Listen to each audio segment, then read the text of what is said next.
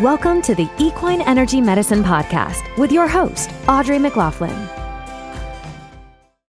Hey, friends, welcome to episode 024 of the Equine Energy Medicine Podcast. I'm your host, Audrey. So, today we're going to talk about something that brings fear to the hearts of every equestrian lover, every equestrian professional, every horse owner around the world, and that is EPM. EPM is equine protozoal myeloencephalitis. Um, and it's a disease that attacks a horse's central nervous system. It causes inflammation, it can cause damage to the brain, it can even cause damage to the spinal cord, depending on how long it goes undiagnosed. And um, it's often a really confusing and hard to diagnose disease. Um, there are a couple different types of protozoa that cause EPM, and rather than get into all of the the different um, bugs that cause it, um, it is important to know that it is not the death sentence that it used to be. Um, it's also important to know how how horses get it, right? Um, and so basically, um, they get it from having grain and hay um, or your fields contaminated by the feces of armadillos, of skunks, of wild or domestic cats, of possums, even raccoons. Um, and the hard part about EPM is that the the signs and symptoms can really mimic other neurological diseases, or they can come and go, right? So it can be um, like uh, having uncoordinated, stiff movements, uh, abnormal gait, fleeting lameness, um, weakness. Uh, sometimes it the weakness can be worse if the horse is going up or down a hill, or if the head's up. Um, there can be noticeable muscle atrophy along the top line or in the hindquarters. Um, sometimes even the face or the front limb muscles. Um, they a horse could have seizures. A horse could collapse or have abnormal sweating. Um, there could be uh, numbness and tingling of the horse's face, so head shaking, and we've talked about that some before. Um, and a horse can even in more um, more advanced cases they might even like kind of stand splay footed or lean against walls for support.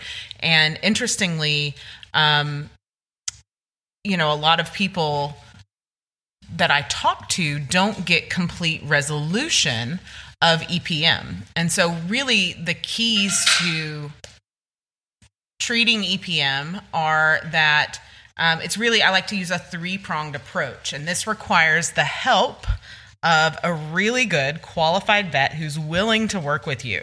So, as far as the initial test, you there's there's really two things. If you suspect EPM, get it tested, right? If your vet if your vet refuses to do a test, get another vet. The vet's not the test isn't hard, it's not expensive.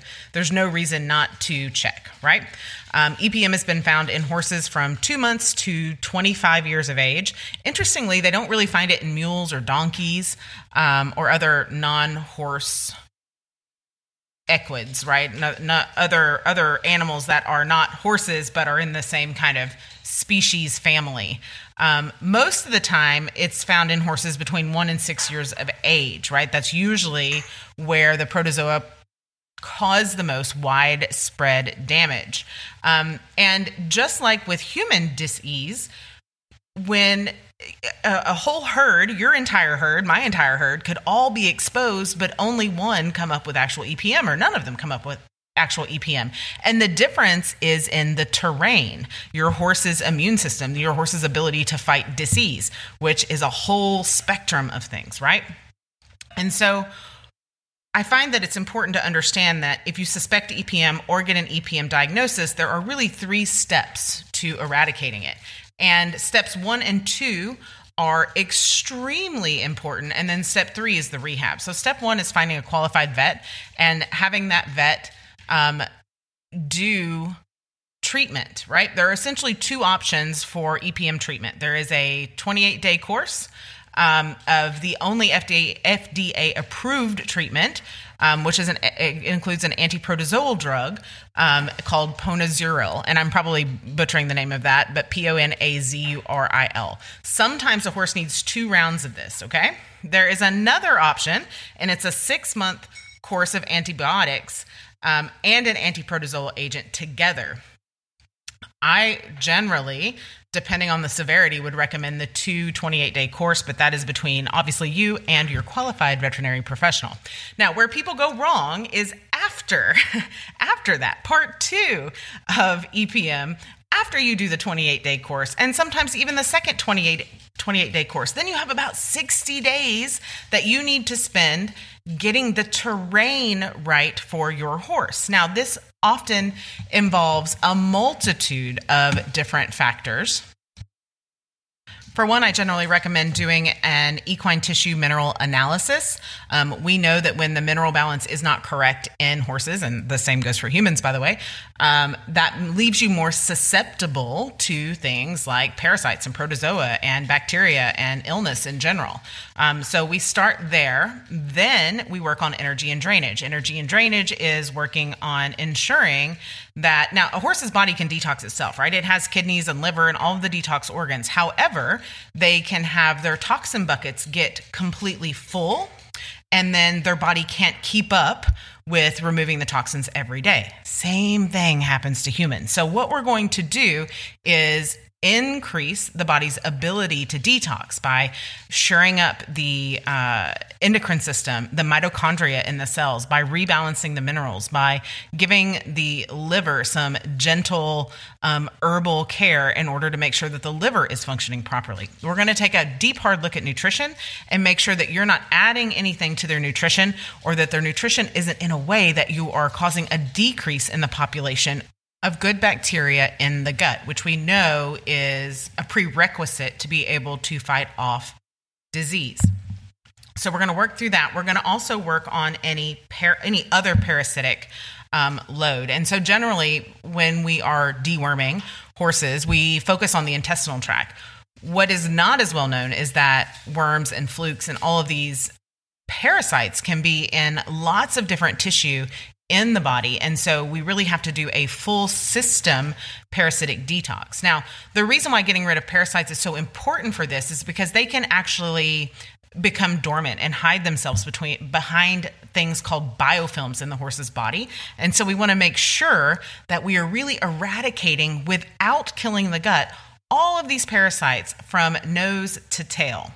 Um, after that, we work on repopulating the gut with some really solid products that have um, a high propensity for building back gut bacteria. Yes, sometimes this includes supplementing with a yeast probiotic, but in general, it's a more um, full fledged probiotic, full spectrum probiotic, if you will. There are hundreds of different um, bacteria species of bacteria in a, healthy horse's gut. So we want to make sure that we are really doing um, a very large uh, repopulation there. Then the third part of that is just like any human. So people will say, you know, yeah, my horse got rid of EPM, but they never recovered fully. And maybe they don't go back to 110% to Olympic level show jumping or to futurity level showing whatever their whatever their sport is. But you can get about a 90% recovery depending on how, you know, in depth the damage was by then using body work and energy work essentially physical therapy for your horse, help them improve their ability for their hind end to talk to their front end, for all of it to work together in unison, and for the horse in general, understanding and knowing where their body is in space. All of this is absolutely achievable for an EPM horse. Interestingly, horses that only do the antibiotic treatment statistically see about a 15 to 25% complete recovery and about 60% of those horses improve some right? So of all the horses treated 60% improve 15 to 25% improve completely. Um, when you combine all three of these phases, that number jumps to about 90% of horses recovering completely. So it's worth going through those extra steps and getting the acute veterinary care for the EPM, and then following through with a natural and holistic approach to improve the terrain in which your horse operates from on a daily basis. So I'm sure this will bring up questions. So if you guys have questions, head over to equineenergymed.com. Feel free to fill out the contact form and send a question in. I love, love, love to answer your questions and love to do um, the Ask Me Anything uh, episodes as well.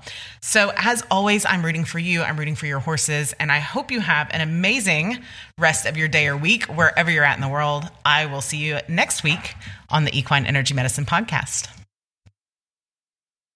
Thanks for listening to the Equine Energy Medicine Podcast. Ratings and reviews are always appreciated. We'll catch you in the next episode.